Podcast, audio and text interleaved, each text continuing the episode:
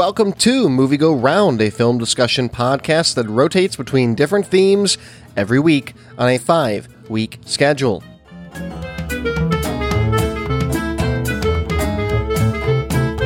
This week's theme is Future Classics.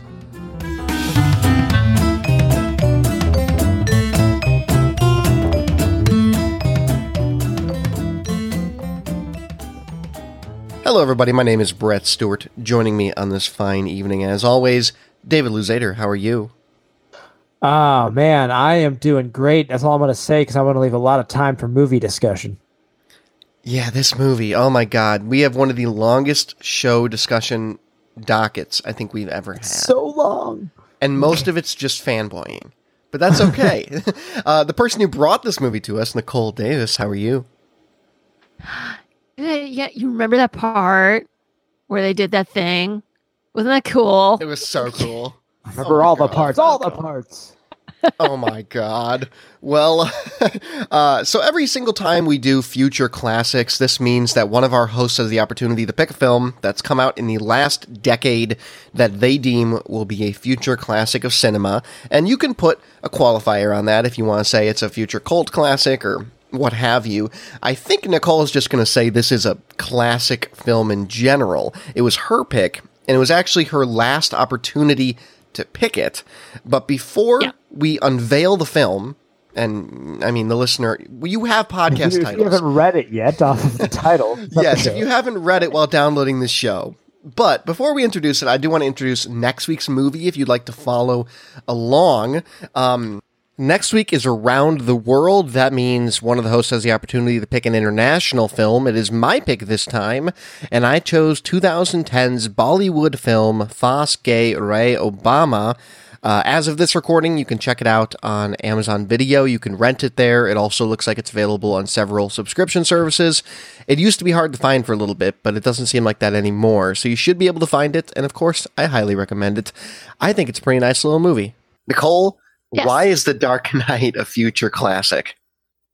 Well, first of all, I just want to say I'm really surprised that neither of you guys picked it. I, I was, was waiting to... and waiting, and every time you guys had a future classic pick, I'm like, this is going to be the week. They're going to go Dark Knight. Well, no. going to, but time ran out. well, see, that's why you have to look up the years that the stuff on your list comes out well, so that you know which ones are going to expire. Uh-huh. So yeah, basically it came down to this week. This was my last pick, and uh, the last I hadn't seen the wrestler. I didn't think Iron Man was quite good enough. Mm. And I think the Dark Knight is at minimum an incredibly technically well made film. Um, it should be like a master class in actual practical stunt work and practical filmmaking. Um, plus, it's this, you know, it's this involving set of characters. You don't, I don't, I don't think people while watching it really think of it as this is a character from the comics. This is a comic book movie because it's just not uh, it does. It feels. Uh, I want it. I'm trying it's to. realistic. It is. it the, is. It's it's very grounded in reality, even though it's quite. It's an exaggerated reality. It's still kind of grounded in it. People act. Um.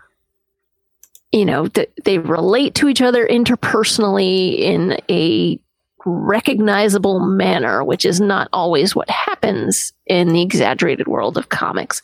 And I don't at all want to say that, you know, comic book movies are lesser. I grew up on comics. I grew up in the the Marvel Girl. I grew up in the Chris Claremont writing the X-Men era, which was a tremendous era for that series. Um, Still possibly the last time X-Men was great. I don't I got very deep into you know all the X Men and and related mm. titles back then, and so I was I I do not disparage comic books in the slightest, um, but this one was definitely I think it's it works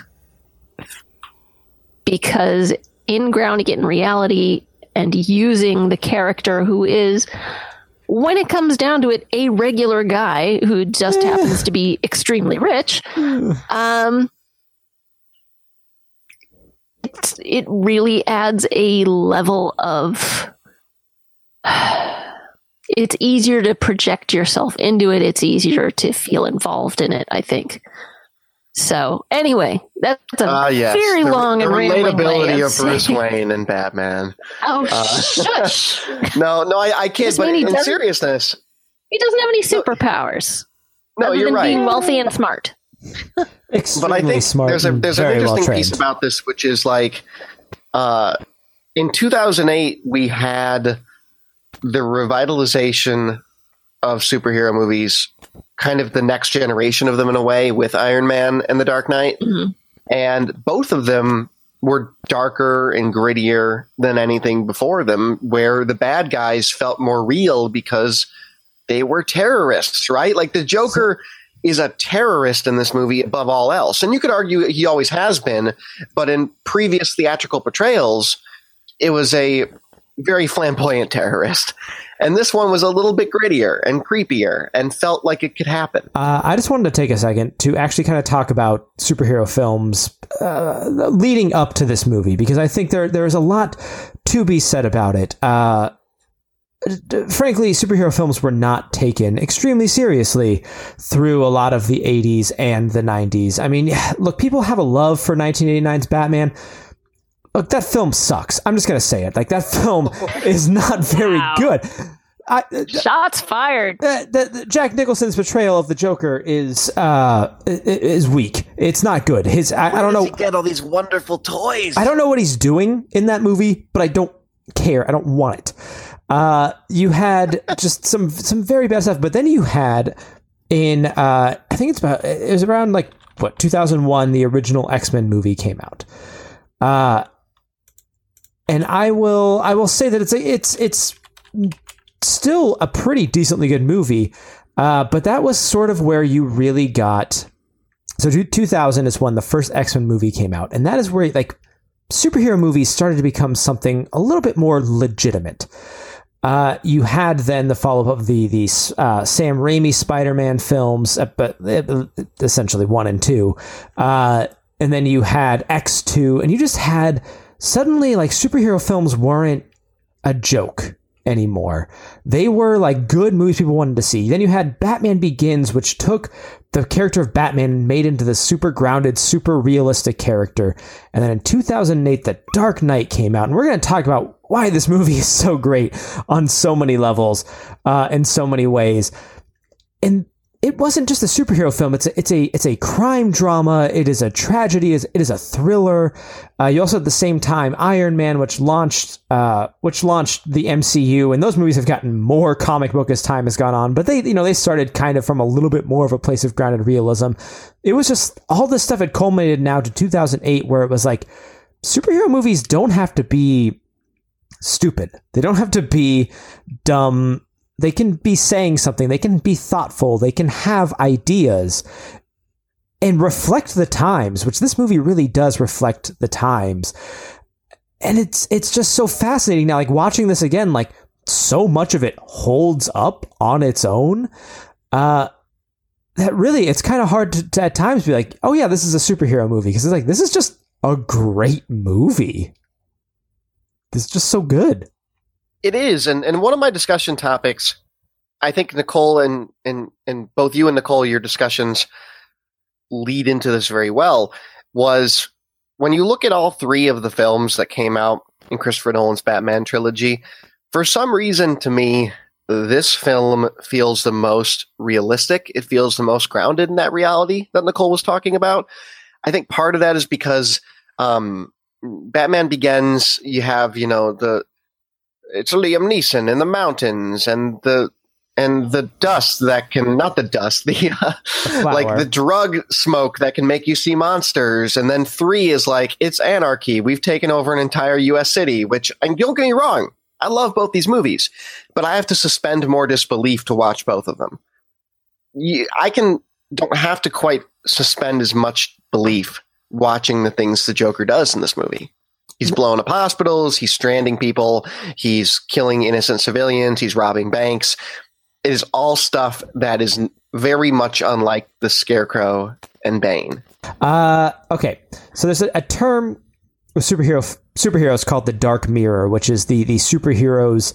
Uh, version of themselves that is the evil version of themselves. You see it a lot all the time in Marvel films. Uh, Killmonger in Black Panther to be very specific, Ironmonger. Huh, well, that's weird. Uh, in the original Iron Man film, um, it, it, it, uh, the Yellow Jacket and Ant Man, and in this movie, you know, Scarecrow's not really the Dark Mirror to Batman. Uh, also, this was sort of revolutionary in the, in the way of that the first movie didn't have the the superhero's major villain. Uh, it had a good villain, Scarecrow, and then you saved mm-hmm. the real hard hitting stuff for the second movie, which is still fairly unheard of. Uh, so you you bring in this guy who is like like Batman is just a guy, is just a man whose motivations are insanity and are just crazy, and it's it's he's more compelling because he's not coming from a place of superpowers. He is coming from we, we don't know there's a there's this mystery surrounding. He's so compelling because he is an enigma and we're drawn into him. We want to know more, but also like we don't because if we knew more, that would ruin it. Like Jack Nicholson's portrayal of the Joker in 1989's Batman. You're saying that you don't want to see him get pushed into a vat no. of whatever it is? No. Okay. His Joker's Joker's origin should always be ambiguous we're definitely yeah. going to. I, will be interested to hear your hot takes later in the show then, because we're going to talk about our good old friend Joaquin a little bit anyway. But right. I mean, this, this, version movie, of the Joker, it's it's very very clear from the way it wears on his face that he's wearing makeup. You know, his face mm-hmm. has not been altered by falling into a vat of chemicals and changing color and whatnot. This is this is makeup that he's slapped on at some point, probably like five days ago, and he's forgotten about, or he looks in the mirror and that that's his face to him. That's what his face is supposed to look like. Yeah, so at one he point, doesn't think about it very much. Yeah, at one point in the film, you see him without the makeup. It's like I love that it's just a, a flash of a second. You get it like enough to be like, oh, okay, so the the the white and black and and all that isn't the permanent part. It's what he chooses and like he has like a face underneath that like we don't see except for in that brief second. Right, but even in that brief second, we see like yeah. the red. We see the red still. No, not no. See, when he's when he's the cop or when he's yeah, yeah no. when he's the cop when he's in the when he's you in see the, the scars because he has those scars on his face. I guess yeah. I guess that's not actually makeup. That's just because his face is all red because of the scars. So I mean, that part of his face is altered. But you're right, Nicole. He doesn't like turn different colors like Jack Nicholson. No, like when he's being when he's being interrogated in the uh, the major crimes unit, you can see there's patches on his forehead where you can see the skin underneath. Sure. sure. Yeah. Now let's talk about the Joker, Heath Ledger. Uh, this is this is a film that I think is synonymous with Heath Ledger in more ways than one. Not only was it his last film, more or less, uh, but it was something that garnered him a you know posthumous Oscar which yep. a lot of people sometimes argue is rose tinted. And I don't believe it is, but I'd like to talk about that because I think the Joker performance in this film is superb enough to warrant the praise that it gets, even if Heath Ledger had not died. It's his performance is stellar. Like there's no other way to say yeah. it. I, I, don't I don't want to go into hyperbole here, but it is I am not watching Heath Ledger portraying a character. I am watching the Joker on screen the entire time. He embodies this character in an amazing way. That it's like, yeah, it's hard to like, would he have won the Oscar if he had lived? I don't know. We don't live in that universe. We live in the unfortunate one where Heath Ledger died. Yeah, but I, I can't say that he didn't deserve it because he's amazing. It's it's difficult for me to say for certain because I didn't see a couple of the other movies that were nominated that year. I know that he was up against uh, Philip Seymour Hoffman in Doubt and Michael Shannon in something, and then a couple of guys that I was just like, yeah, yeah, whatever. Um, Is that what happens whenever you win Best Actor? You won against Michael Shannon in something. He's just kind of always up in the background. well, I mean, I think Michael Shannon is a absolutely brilliant actor, and I'm sure Oh, he will get more than one Oscar in his lifetime. Um, but back then, I don't think he had quite honed his craft to the degree he's got it now. Philip Seymour Hoffman is, was always a great actor, but Doubt was not. It, it, it was a good but not great movie.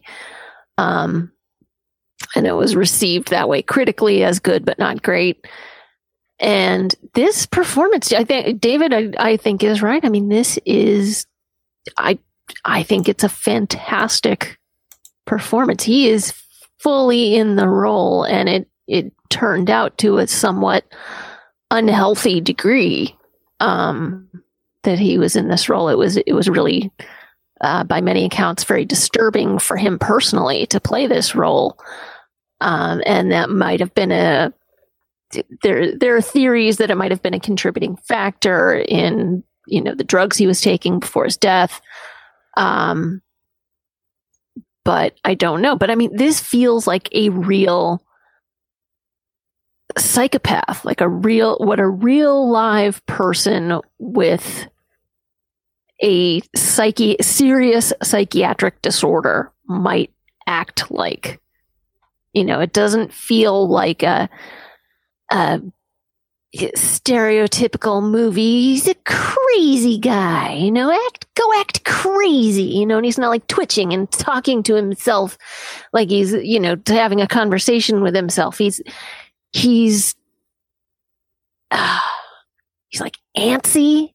He has these weird he has this weird tick where he like licks the corner of his So- lip sometimes. Oh, I love Which- it's, it's because the prosthetic kept coming off, so he had to do it to like keep Oh. it in place. Now, But see, I used to think that that was over the top, and then I yeah, unfortunately encountered somebody who was uh, turned out taking amphetamines and was high as a kite at the time, who was doing that it's such a perfect tick. all during Oh. this event I was at. That's a tick that people have uh, when they're when they're on certain drugs. So I mean, you know, maybe the Joker is also on drugs, but I have no doubt that you know this.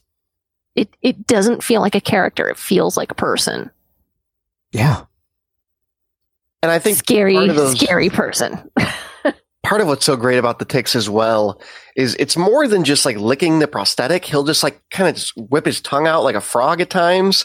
And he almost has like a dog like personality in this movie, for lack of a better analogy, especially like when he escapes after being purposely caught. well, He's driving in the police car with his head sticking out he the window. compares himself to a in the air. dog. He he says like you know I'm I'm like a dog uh, chasing a car. You know I I don't know what I'd do if I'd caught it. I just I just chase it.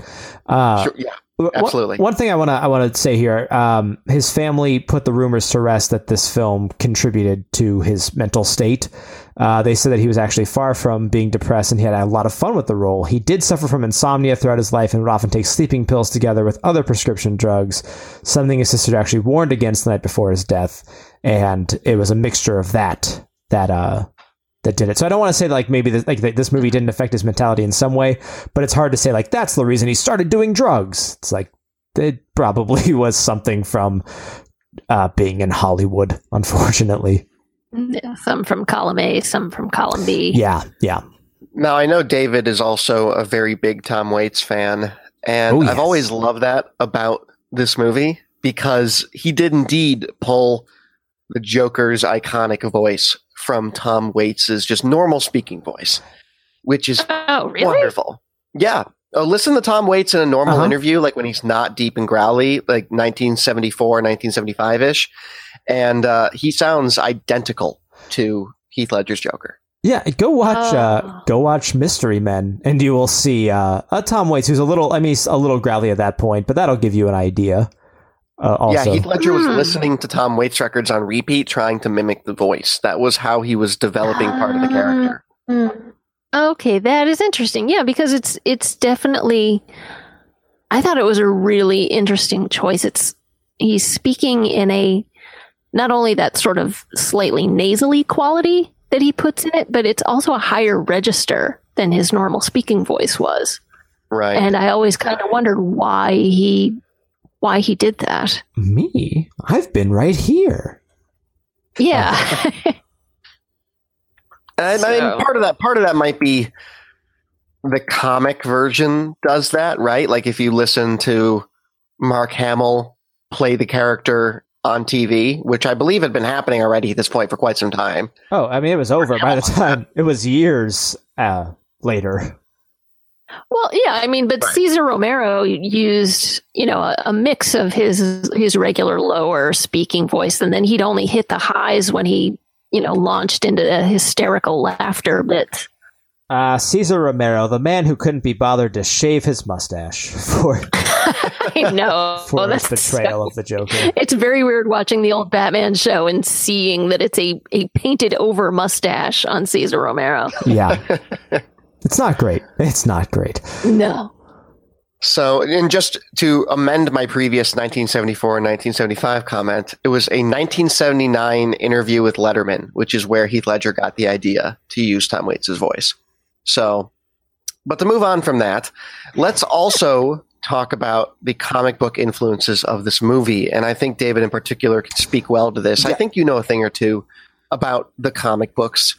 and I honestly, I couldn't tell you if anything in the Dark Knight happens in the comic books. I've So, never read a d- Batman comic book. So no, in a way, um, things are things. They're inspiration taken. I just wanted to point people kind of with this. If you're if you've seen this movie and you're like, what are some you know because Batman is hard to to jump into because where do you start? Uh, but there is some stuff that's kind of I would say out of the the continuity uh, that's been around for a long time. Uh, primarily, if, if you want to talk about with this movie, uh, the Killing Joke is a great place to start. Uh, the Killing Joke is p- probably the most iconic Joker story of all time. Uh, there's some reflections there with some of the like the interrogation scene where the the two of them are talking about, and at the very end uh, when the Joker's hanging upside down talking about we're destined to do this forever. Uh, is very reminiscent, kind of echoey of the Killing Joke. Um, the Long Halloween plays a very major part. It it is a uh, graphic novel that starts before Harvey Dent becomes Two Face, and uh, Harvey Dent becomes Two Face during that time, and, and it kind of leads into events later on. Uh, but you get sort of these rooftop meetings between um, between Gordon, Harvey Dent, and Batman. That it's we get one of those in this. It's it, it is dead on. Like that is exactly what they are doing. Uh, some people say Dark Knight Returns, but that Dark Knight Returns more um, influenced the Dark Knight Rises more than anything. I would say there's like a couple of of points uh, that do. Um, Well, yeah, Dark Knight Returns is in the comic books is, you know, kind of like the Batman gets old yeah, kind of no, yeah, story. it, he re- And it's also they actually brought parts of that into Batman versus Superman. Batman, yeah, Batman, Batman versus was- yeah. Superman: Dawn of Justice. y- yeah, Brought a little bit of that in. Yeah, uh, Dark Knight Rises because uh, Dark Knight Returns is, or yeah, Dark Knight Returns is Batman who's retired for a while and comes back for various reasons, which you can see. I mean, that's kind of what happens in Dark Knight Rises. I would say uh, the first movie is is takes a lot of inspiration. Batman Begins takes a lot of inspiration from Batman Year One, great comic. This movie, I'd say, takes a mix of The Long Halloween and uh, The Killing Joke, and then really the last movie draws heavily from The Dark Knight Returns. So people are interested in like, what are you know, if I like these movies, what are some Batman comics I can read? I would say those ones. Though, fair warning, if you're going to go into the killing joke, Batman's Oh, the killing- do some boning, and there's No, going be what? some No, really that's the- uncomfortable stuff going on. No, no, no, there. that's okay. You're talking about the movie. I'm talking about the comic. It, the- Do they not bone in, the, in the comic? no, they added some overtones to their relationship that a lot of people are uncomfortable with. I still haven't actually Who's seen. boning? Uh, Batgirl, Batgirl, and Batman get it on. Yeah, there's Batman and Batgirl, and then there's also like really uncomfortable things that Joker does to Barbara Oh. Gordon, who is alive. Uh, Well, okay, there. Yeah, th- so he does. The, the slight warning: it is a bit disturbing. He does shoot her and then uh, strip her and take photos that he then uses to torture uh, Jim Gordon later. Uh, It's dark, guys. Like I'm not gonna, not gonna lie to you, but it is also seminal uh, Joker story. So Yeah, definitely. I totally agree. Now, let's also talk a bit about the practical effects of this movie too. Oh. I mean, I'm trying to like move us through so we can get through in an hour because we have so many things to talk about. But the practical effects in this movie are so impressive. This is something that Cole brought up brought up in our docket, but I think it would inevitably would have come up anyway. Because what's great about this movie to me is that the practical effects are so good and everywhere that even some of the best quips in the movie, or in my opinion, the best quip in the movie, is because the practical effects went wrong and then ended up going so right. One of my favorite parts of this movie is when Gotham General is getting blown up by the Joker and Heath Ledger's walking away from the building as the building's starting to blow up and the building doesn't blow up behind him and he keeps hitting the little doohickey and slamming on it and you know raises his hands and a shoulder shrug because it was supposed to blow up. All of that was him ad libbing the character because he couldn't figure out why the explosion had not already happened behind him. Okay, so uh unfortunately, uh that's sort of a rumor. That's not entirely What? true. Um the the really, I've always heard that. the pause, it, the delay between the explosions was deliberate. This was to allow uh, time for Heath Ledger to be much closer to the building and also like the, get away from it before the real big explosion happened. His what he did in that time of the pause was not scripted. He came up with it in that moment, but the pause and Oh. explosives was on purpose. There's there are some very interesting things around. Like this movie has developed a whole bunch of rumors and like it, I, I love that. That's kind of points to the importance of a movie like this. You know, like I don't. I'm not saying this and The Shining are the same, but The Shining also has like all these rumors of like what really happened there. Like this movie has also developed a bunch of rumors of like, ah, yeah, the the things didn't go off, and Heath Ledger's just so amazing that he just went with it. It's like, no, no, actually, that was what was supposed to happen. Oh, that's fascinating. Right. All right, well, thank you for Yeah. that. But it is cool what he did in that meantime. Well, there, Yeah, there's no full length commentary on the Blu-ray, but they do have these little like things they call focus points, where you can have an icon that shows up at certain points in the movie, and you click on it. And uh, for the hospital scene, they said they rehearsed it like 12 times before they actually did the explosions because they wanted to make sure that Heath could clear the building, get to a safe distance, and they could back the bus up to the exact right spot for him to just hop on it. Yeah. Uh, I though though something that was improvised that um, that often gets said too is when Heath Ledger claps in the jail cell. That was not scripted. He did do that uh, in character, and they they just kept filming as like everybody's reaction to him clapping was genuine. Um, the pract- the, the only real CGI. I mean, there's you know some CGI touch ups here and there, but the only real CGI effect I can think of in this movie. Uh, well, I guess when he's flying around the buildings in China, still looks great. Uh, is is Two Face's face, is Harvey Dent's face, um, which Christopher Nolan didn't want to do practical effects because practical you have to add something, and Two Faces you're taking something away from his face. You know, with how they did it, uh, I still it looks amazing. Um, it is just the right amount of of digital effects. Uh, Mm. you don't think it holds up? It ain't no Tommy Lee Jones. It in uh, no, it's just I I think the the problem with doing it digitally is that it's it's not going to age tremendously well. It's already starting a little bit to look kind of fakey. There's just there's too they went too far with it. Yeah. There's It too much rubbery. gone. His jaw wouldn't be able to work the way it does, Yeah, and he he wouldn't be able to speak as clearly as he does the But way we're- they've got it. we're already Looking. suspending so much disbelief. I know, but I mean, you, you know, you see a guy with half his face gone. You, you- he's, he's not going to talk as well as if he had all of his lips still there. He's not Yeah. lisping at all. And the gasoline perfectly understood the metaphor of it being exactly 50-50. Wow, Exactly he- halfway down his he face. rolled he rolled half he rolled half his face in the gasoline uh i will say though aging a lot better than the first iron man has i'm just saying guys go watch that movie again some of those suit shots whoo boy Yeah, no, it is. It is nice to see that there was so much done practically. The The main use of CGI was Harvey Dent's face and erasing uh, safety rigs and the other cameras. Like Chris Nolan would have like five or six cameras covering uh, when they did stunts, just in case. Several angles to pick from. Yeah. Uh, Let's talk Plus, about if you can only do the stunt once, you want to get as many cameras as possible shooting it. let's talk so, about like- the truck flip.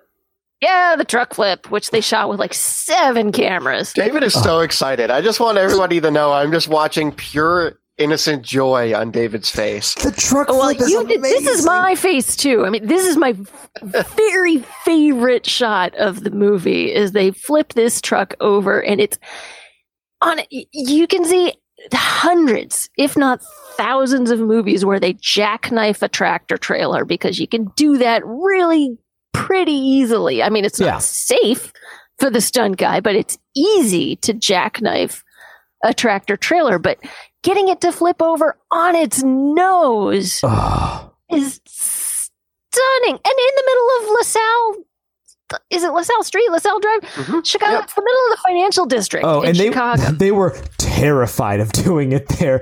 By the way, because oh, so much millions of dollars worth of damage potential. I mean, they did it. They did it twice. They did it once on like an airstrip to make sure that it worked. Uh, and then once they proved concept, it's like, all right, let's do this in the middle of Chicago. yeah. Yeah, the, I w- when watching this movie as a Chicagoan, it's kind of funny because Gotham is like it's more Chicago-y in nature than New York. I think. Um, Yes. Yeah, it's 'cause- Metropolis- 'cause Nolan- Metropolis Nolan more is, New uh, Yorky to me. Yeah, Nolan's a Chicago so. boy. Yeah, But with that said, Metropolis is New York and Gotham is Chicago. You know, Mhm. political corruption, the mafia everywhere. Chicago. But with that said, geographically, it's interesting in this movie to me because I see a lot of shots of places that I know quite quite, quite well. Like for example, when the Joker makes a threat to the island and they're all going to kill this guy, the the snitch who knows who Batman is. Mister Um, Reese. there's a shot right above where the South Loop breaks into the North Shore, and three bridges are going across into the North Shore. And there's this car is completely backed up through all of that. Uh, and what's great about this shot to me, and they didn't have to do this, was the following shot is when Gordon and Harvey Dent are in an office talking, and behind them is that exact spot. They went and they filmed in a building that was next to that spot so they could have it perfectly in the background the way it needed to be. And you would never catch this unless you've like been in that building like I have for a work related reason like three weeks ago. um, but the fact that they went that far to do it was incredible to me. What I find interesting geographically, and I realize this is kind of pointless, but I find it fascinating, is Gotham is also kind of New Yorky in the sense that I don't think it's landlocked, right? Like, uh, well, according to the first movie, no. No, every DC movie, every sorry, every DC city is on a river somewhere.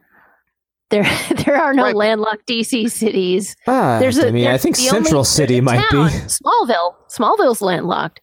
Everything else right, is on it seems river. like it's a big, almost like a big New York like circle because all the big giant bridges at the very end that people are escaping off of are then folded upward, right? And there's and you'd need the ferries to get across, which is not a Chicago thing. That's a New York thing. Yeah, Central City is located in Ohio, so you know, there's. I mean, at least it's. Uh, uh, anyway, one Great Lakes on Ohio. If you're in Northern Ah, Ohio, that's true. Anyway, uh, the, the, the, I think And no, no ferries on Lake Michigan. It's a cool movie to watch if you're from Chicago or you live in Chicago. You're going to see a lot of places you recognize, and that extended very much through The Dark Knight Rises. It No, also it doesn't. Through what? The Dark Knight Rises was filmed in like Philadelphia or something. Really? Like, and that's Oh, what? No, no, no, no, no. Do you know what I'm thinking of? I'm thinking of um, Batman versus Superman. That was filmed in Oh. Chicago because I saw it filmed. it's. um, th- I think that was filmed in the South Loop. I, I think going back to like the Dark Knight Rises for a second though, I think that movie loses some of the heart this movie has because Christopher Nolan has such a love for Chicago, and Gotham in this movie. Uh, and in the first one as well, like they feel like just like you, you get to know kind of the city. Then the, the the third movie, it looks nothing like what we've seen up to that point, and it's like he just doesn't have the same love for where he's at at, at that time. I just, I don't know, it doesn't feel the same to me as these movies. You know, that's interesting because Gotham Yeah. does feel a little bit more lived in in the first two movies, and especially because they just kind of empty it out in the third movie. Yeah. It feels even more vacant of personality at times. I look. I like the third movie, but I. Th- I mean, there are just some issues. We're not here to discuss the Dark Knight Rises, but I think they there's some real missteps in that movie. Oh, I'm I'm with you, David. I mean, there's it's it's not. There are some some malfunctions in that movie, but I I still quite like it. Oh yeah, no, Oh, yeah. I do.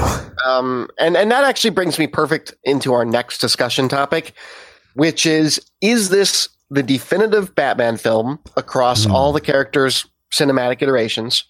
And I would actually even extend that further and say, if we're aligning with this potentially being a future classic, spoilers, it sounds like all three of us might say it is. Uh, will it ever be done much better? Because I, I know everyone says that, and then 50 years from now they do it better Right. but it just feels so perfectly done. I just don't know how you make it better.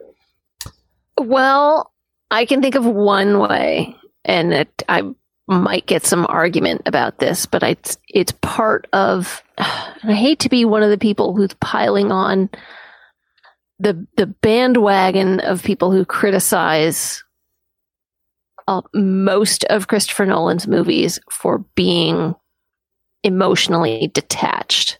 Hmm.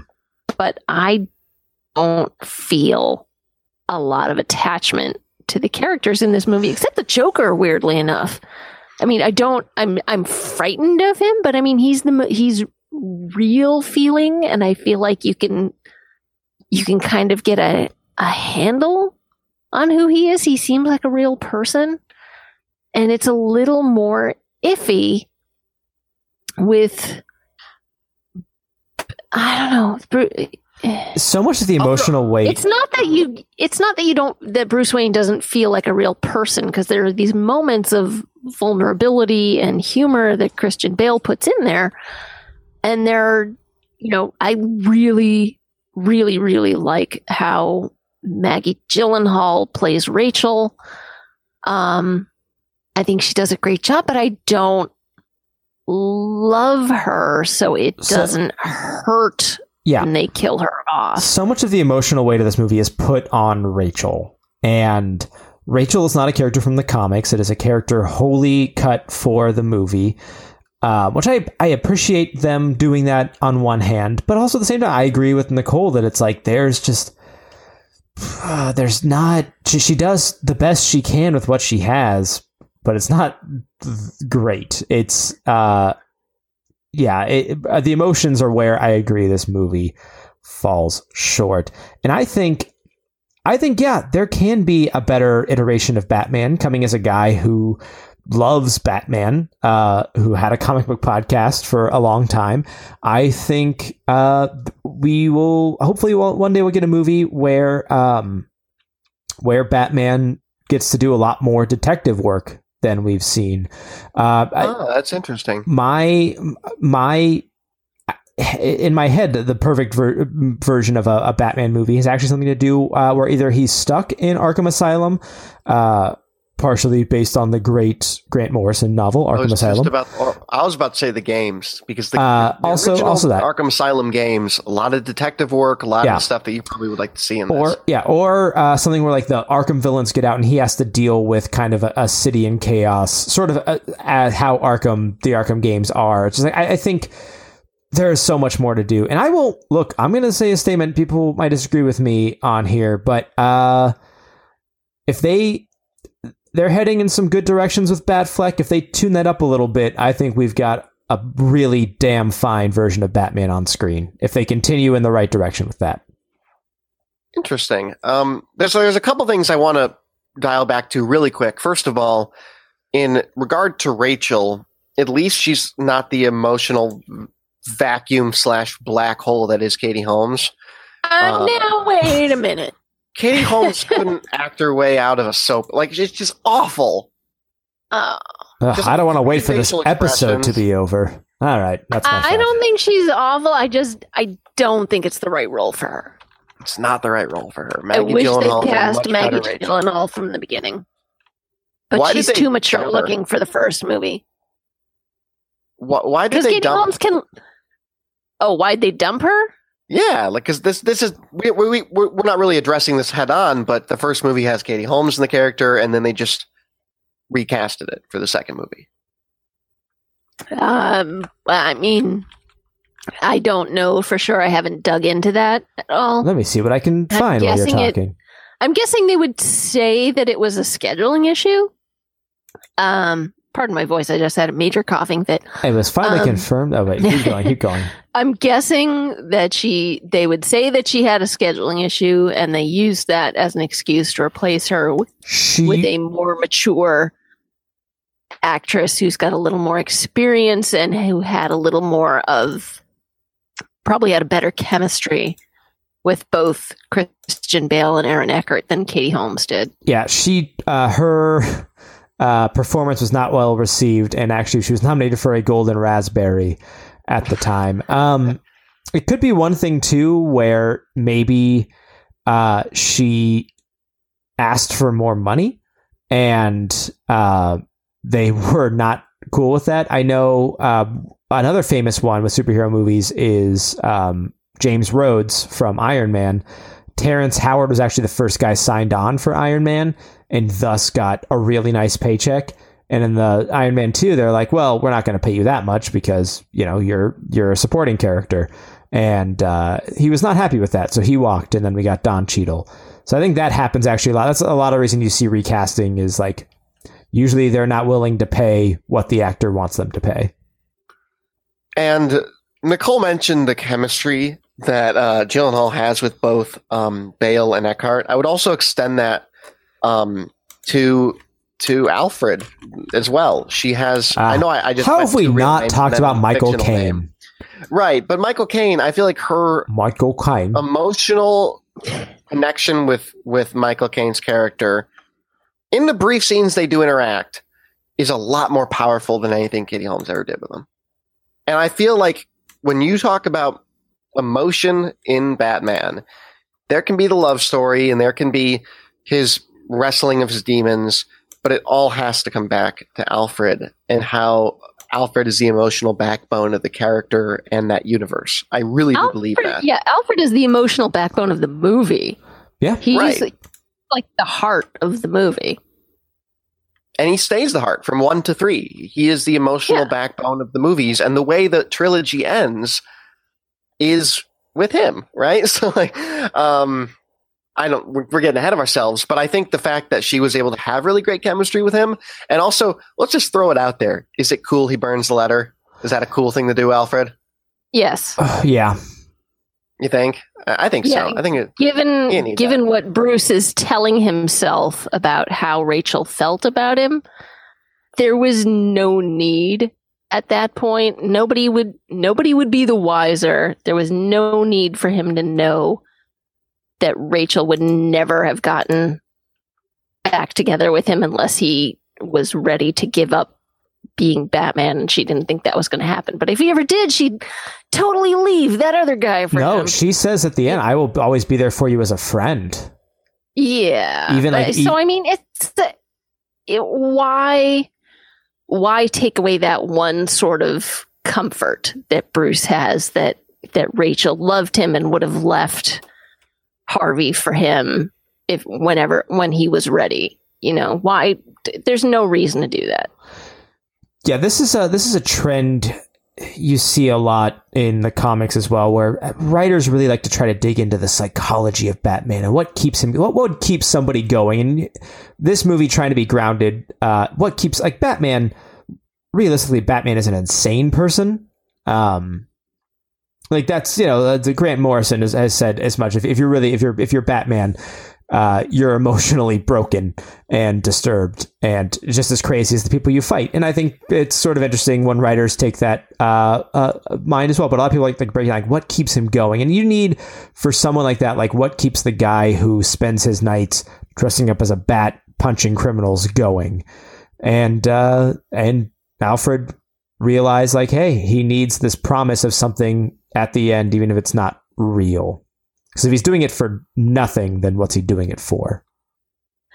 Yeah, it is kind of upsetting though. In the in the comics, the every time Batman gets a love interest, it's either Catwoman who is totally inaccessible or Ugh, the they, fifty like issue fridge her. Oh yeah, yeah. We don't. Uh, God, looking at the time, we do not have time to dig into women in refrigerators, guys. But Google it.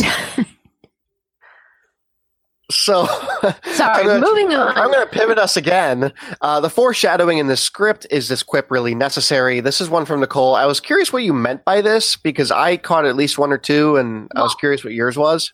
there's there's things like you know if you try to be a hero in this city long enough you live long enough to see yourself become the villain uh, which happens at the end of the movie There- you know batman allows himself to become a villain so that harvey can stay a hero So if you Um, if you want proof that this movie is going to be a classic slash already is, you have two lines from this movie that have now entered our popular culture mindset. That's one of them.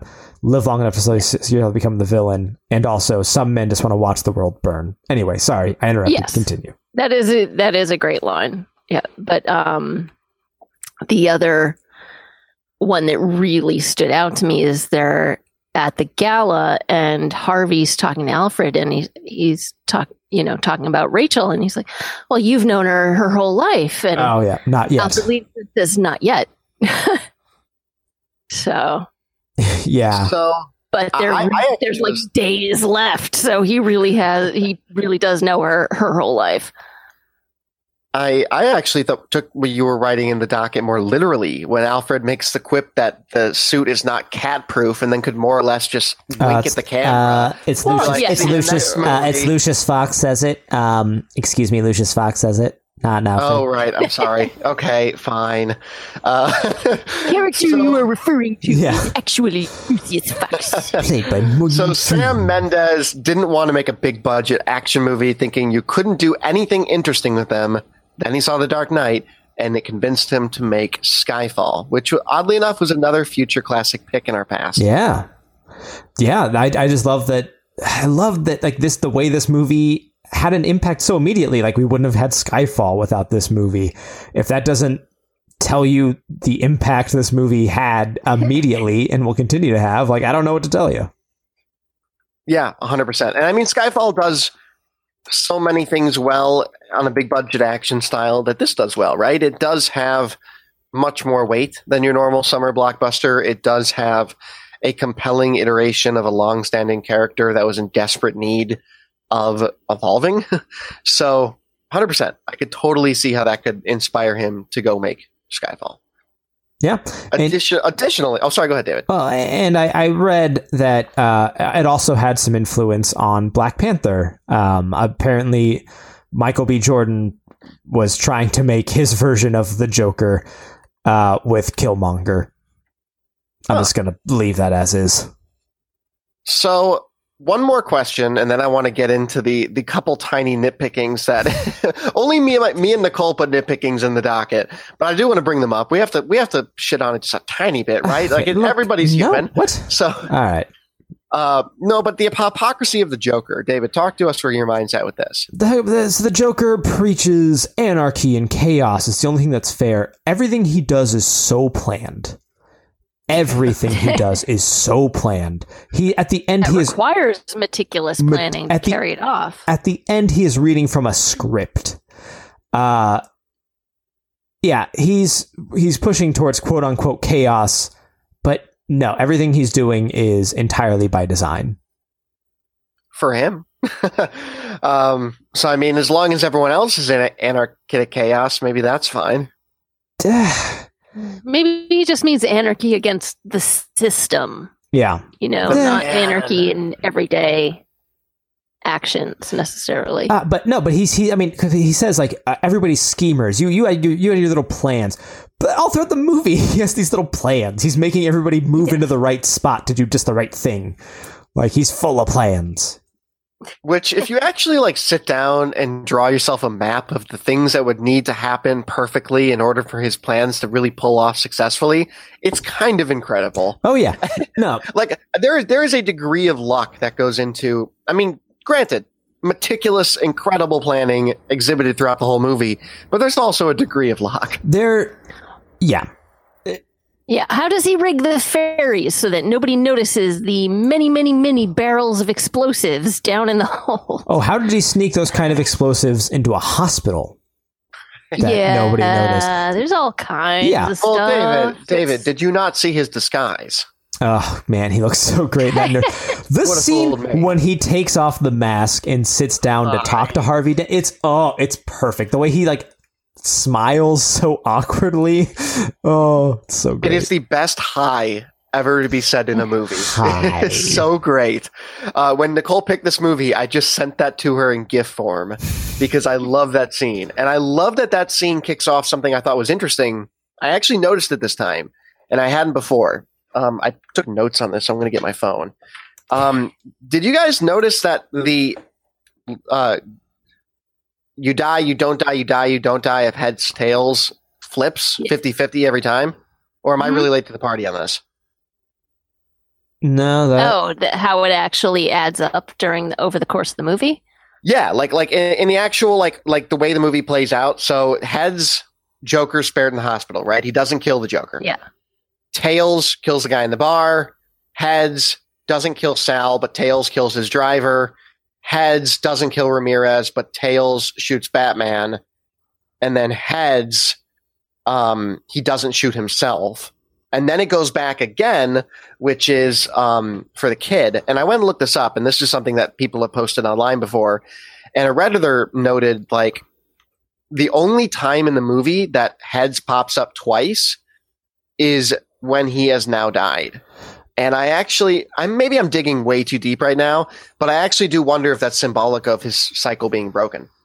uh, the coin is his totem. I just want to go ahead and say that.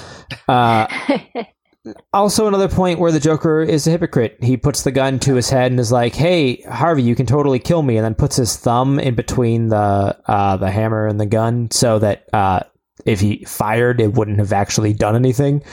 Uh, so he was preparing to not die because his plans couldn't finish there. Uh, yeah, the breaking of the cycle with his death.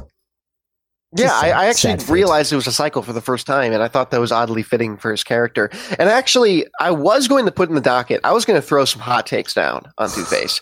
I've always thought that Two Face was an unnecessary addition to this movie, and I never liked him. And What? I, I just don't like his character. I don't like the, the villain of Two Face. But I, I came around to it this time because I haven't seen this movie in a couple years, and I realized you need him because he- I mean, obviously he's the catalyst for Rachel and that whole love triangle, but more so and more importantly, he makes Batman the villain at the end, which is why you have three. And I realize I'm pointing out the obvious, but it took me a long time to finally come to terms with okay, Two Face has to be in this movie, and I actually like his character.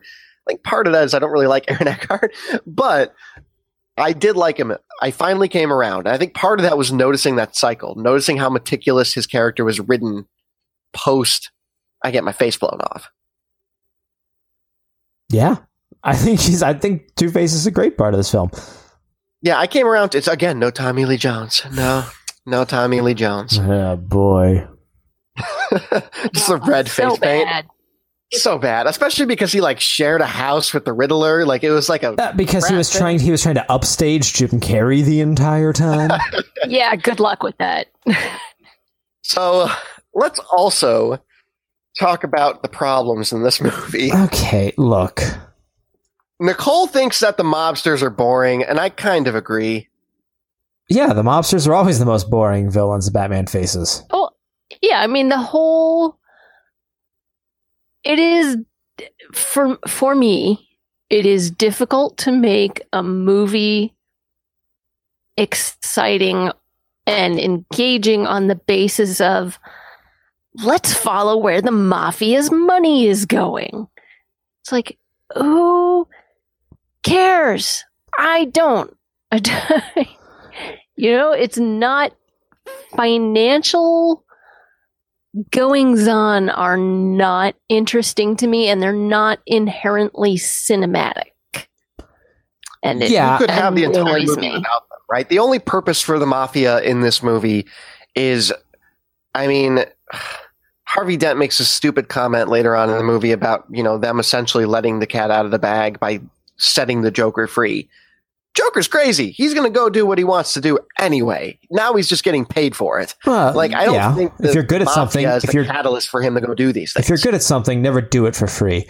Uh, the the mafia is is also. I mean, the mafia is a classic Batman villain, which is kind of a weird thing to say. But I mean, uh, the, the Long Halloween, which I recommended, has a lot to do with the Marconi crime crime family being killed off on major holidays. It's a great comic, guys. Just go read it. um, I, I think that you know you start that thread from the first Batman film, Batman Begins in this in this universe. It is Batman has risen up against the mafia. You know, that's what he started his crusade against. And he take you know, he takes out the crazy guys and then it's like, now I'm gonna go back to just fighting the mob, you know, one man or the entire mob. He's trying to like make the clean streets, and then the one man ends up being way more of a problem. Like, they really should have gone after the Joker the entire time. I mean, I I do agree they're not super compelling or interesting when you have people like Heath Ledger's Joker and, and Two Face to contend with. But I think that's also kind of the point. It's kind of like they are they are the mundane that embraces the thing bigger than themselves because Batman is bigger than them and they're terrified of it. I wish then that they had cast somebody less If you disparage Eric Roberts right now, campy. I was about to say a little a little less flashy than Eric Roberts. all right. That might have worked, but he's he's what what Watch yourself, scenery counselor. he is given he chomps on with relish. What movie is Eric Roberts not chewing the scenery though? Let's be honest. Well, I, that's why I'm saying casting him I think was a mistake. Good God, this man is in so many things. I just pulled up his eye. Oh yeah. He has like 25 movies in post production. This can't be right. no, oh yes it can. Ah, Eric Man likes to Roberts. work. Good so the, the last thing I want to talk about before we go around the table, two two more quick things because we're running a little bit long. I know it's a great movie though. I do have some tiny nitpickings uh, that I wanted to throw out there. I realize all of them are dumb and they don't break the movie for me, but I'm going to throw them out there anyway. Email me or tweet me if you agree with these. Um, first of all, the fundraiser scene is bad and has always been bad. It's stupid. what? It makes no, no, that sense. Scene is It- so it- great. When the Joker throws that wine, like glass of champagne, and then drinks it, love it. No, no, no, no. I'm. I'm talking about the function of the scene. Like what the Joker does in the scene is fantastic, but the fact that like, oh no, Bruce Ma- Wayne, Harvey the only Dent? man that could economically feasibly be Batman, uh, miraculously disappears. Welcome and to the comics. shows up seconds later, Yeah. and that happens, and then there's this ridiculous break in the movie where after he goes and gets her, he doesn't go get the Joker. Like what happens? What happens to the Joker upstairs? Does he leave? Does he go to the That's open it. bar? Like he he makes his escape while they're while he's rescuing Rachel. Yeah, I guess, sure. I, mean, I don't know. The, That's- that that scene has always felt like a weird plot hole to me because a it gives not- how's it a plot away. hole? Because it just gives bat like How does it break you the plot? Know who Batman is? That- okay. Yeah, we know who Batman is because we're watching the movie. That uh, Right, pe- but you don't think if you're at a billionaire's party and the Batman's running around with all these extraordinary gadgets that the one dude in town who could probably afford to be Batman disappears and then like 2 minutes later Batman shows up? they see him going into a panic room. Look, man, it's not perfect, but you have to th- suspend suspend some disbelief. This is a world No, where you think that. Batman can I, function. that's why I said that none of these things really hold that much weight. Um, the other thing, I have three of them. the other thing is uh, Batman's whole rule, like his one rule that is never spoken explicitly, but is certainly I don't kill, is dumb and has always been dumb because he kills a ton of people in this movie. oh, ba- oh, movie Batman kill indiscriminately. Uh, it's right. It's now, now, granted, I'm not talking about the comics because I can't speak to those, but it's it's it's so stupid to me because he tells the Joker this on the way from probably like killing 50, 60 people. Like, dude, you just slammed into a truck head on with your Batmobile Yeah, and the- turned it into a pancake. the guy in the and cab you, of that truck. to the Joker about that you don't kill people. Yeah. So, Movie- but movie- granted, that's a problem with every superhero, right? Like, how many people does Superman kill in Man of Steel? so, Yeah, movie Batman, movie movie Batman are murderers. Yeah, yeah. And then my third thing, and this has always infuriated me, and it's the stupidest thing ever, but I'm going to stand by this being infuriating, is they go down underneath the street, which is supposed to be like, you know, like set like South Wabash underneath, you know, Upper Wabash in Chicago, where they're like, oh my God, there's a fire truck on fire on the street. We have to go to the lower levels. We have to go to the under streets. You could just go go to the other street. They literally just pass a perfectly good street going in the opposite direction and specifically go down. Yeah, but Like, the sequence that follows is so streets. exciting. You have, cle- you have cleared these streets. There are helicopters above you. You can drive the opposite way when there is no traffic. You don't have to box yourself in while telling the the you know the audience, "Oh my god, we're boxing ourselves in." Also, when they drive by, you can see that there's a solid like 30 feet in between the fire truck and the beginning of the median. They could have very easily driven around that fire truck. Again, this is This not is- movie breaking, but it bugs me. I think I think this is one of those things where it's like you don't really notice it the first time you watch. You're kind of like engrossed in the scene, uh, but then like this it's definitely coming from someone who's seen this movie like 20 times. yeah. Oh, I, I have plenty of movies where I watch them now that I love to death. and I'm watching, and I'm like, you know what's stupid? That especially because like I realized when watching it this time that the, the the guy that's in the passenger seat who is great, who he doesn't know he's driving with Jim Gordon, right? We later learn that's why his partner's not talking to him. Yeah, I was just putting out my stupid nitpicks. Still an amazing movie. It's a masterpiece. Yeah, I'm joking. uh, pretty much all three of them. I mean, I know. I yeah, know but then if they don't go down, we don't get to see them have like this fantastic chase on Lower Wacker Drive. Yeah. yeah, it's really really cool. It's oh, I mean, there's so much we, we haven't even begun to talk about. We haven't talked about at all the score in this movie. Oh, the score is so good. Uh, we haven't talked about any of like. I mean, we we, we barely mentioned Michael Caine, Gary Oldman. Just the- Gary the- Oldman, he's Gary- so good in the- this movie, just like being an ordinary guy. yeah, we talk. Yeah, we talk about Heath Ledger, but like we like, there's so much powerhouse of acting in this movie that like we barely even touched on. It's just uh, I could talk for another hour easy and get through maybe half my thoughts on it. So that's why I'm going to redirect you to the future on our last question. Got 30 seconds here. I'm going to ask it and throw it out.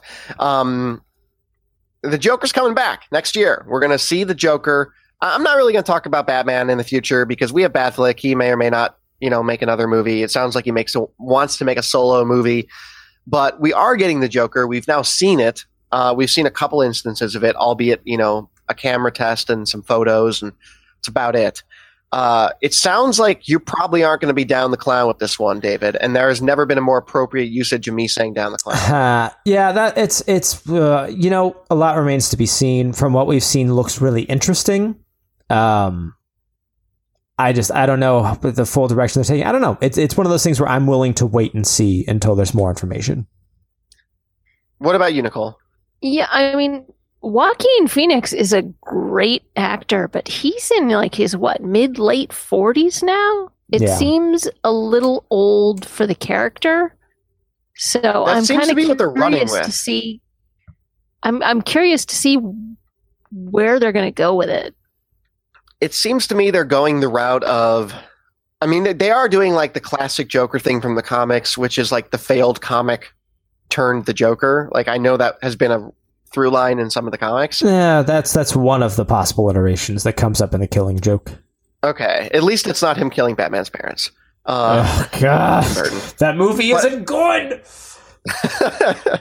uh, but I, I'm very compelled by it because I think one of the great things about the Joker, and I think you have more opportunity to do this with the Joker than most characters, is actors get to make it their own because it's so freaking crazy, right? Like you can be Bond and or or or Batman, and your job is to be suave and cool and have a plan, but you can take the Joker in a million different directions, and that's been done. We have the the theatrics of Jack Nicholson. We have the gritty, dark, terroristic realism of Heath Ledger. We have Jared Leto. And now we're going to get a good actor again to play this. Hey, I- okay, I take that back. Jared Leto, good actor. Jared Leto, Jared Leto, Joker, dumpster fire. Um, I'm I really excited to see it. happens. I'm, I'm willing to concede it for now. It's not good. It's not good. Uh, I feel like David probably has more authority on that than me, though. He's, Yeah, we don't have we don't have the time. Okay. Uh, so I'm very excited to see what happens with it because I love Joaquin Phoenix, and maybe it'll be another interesting iteration. But Heath Ledger will always be my Joker. I grew up with this movie. I love this movie. I'm so glad you picked it, Nicole. I think we can all safely say it is a future classic. I, I would argue it that it is a future classic film. Period. Beyond its genre. Yeah. Nah, piece of crap. Won't watch it ever again. Just kidding. I've seen this movie about a ten. Would dozen. not recommend. Yeah, would not recommend. Uh, I want my money back, Amazon. Uh, it's one of the few movies I own on Blu-ray. I've seen it uh, probably a dozen times. I will see it a dozen more times before before I, before I turn forty. So uh, yeah, I'm in. All right, right on. That'll do it for myself, David, and Nicole. David, where can people find you online? People can find me around the internet under the username Davluz. That is D A V L U Z, and also on the Brokebot Mountain podcast. Very good. And what about you, Nicole?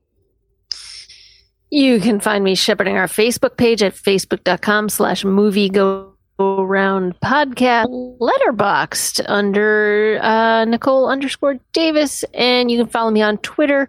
My handle there is at your word whiz, and that's Y O U R W O R D W H I Z. Very good. You can find me on Twitter at I am Brett Stewart. We will see you next week with Around the World.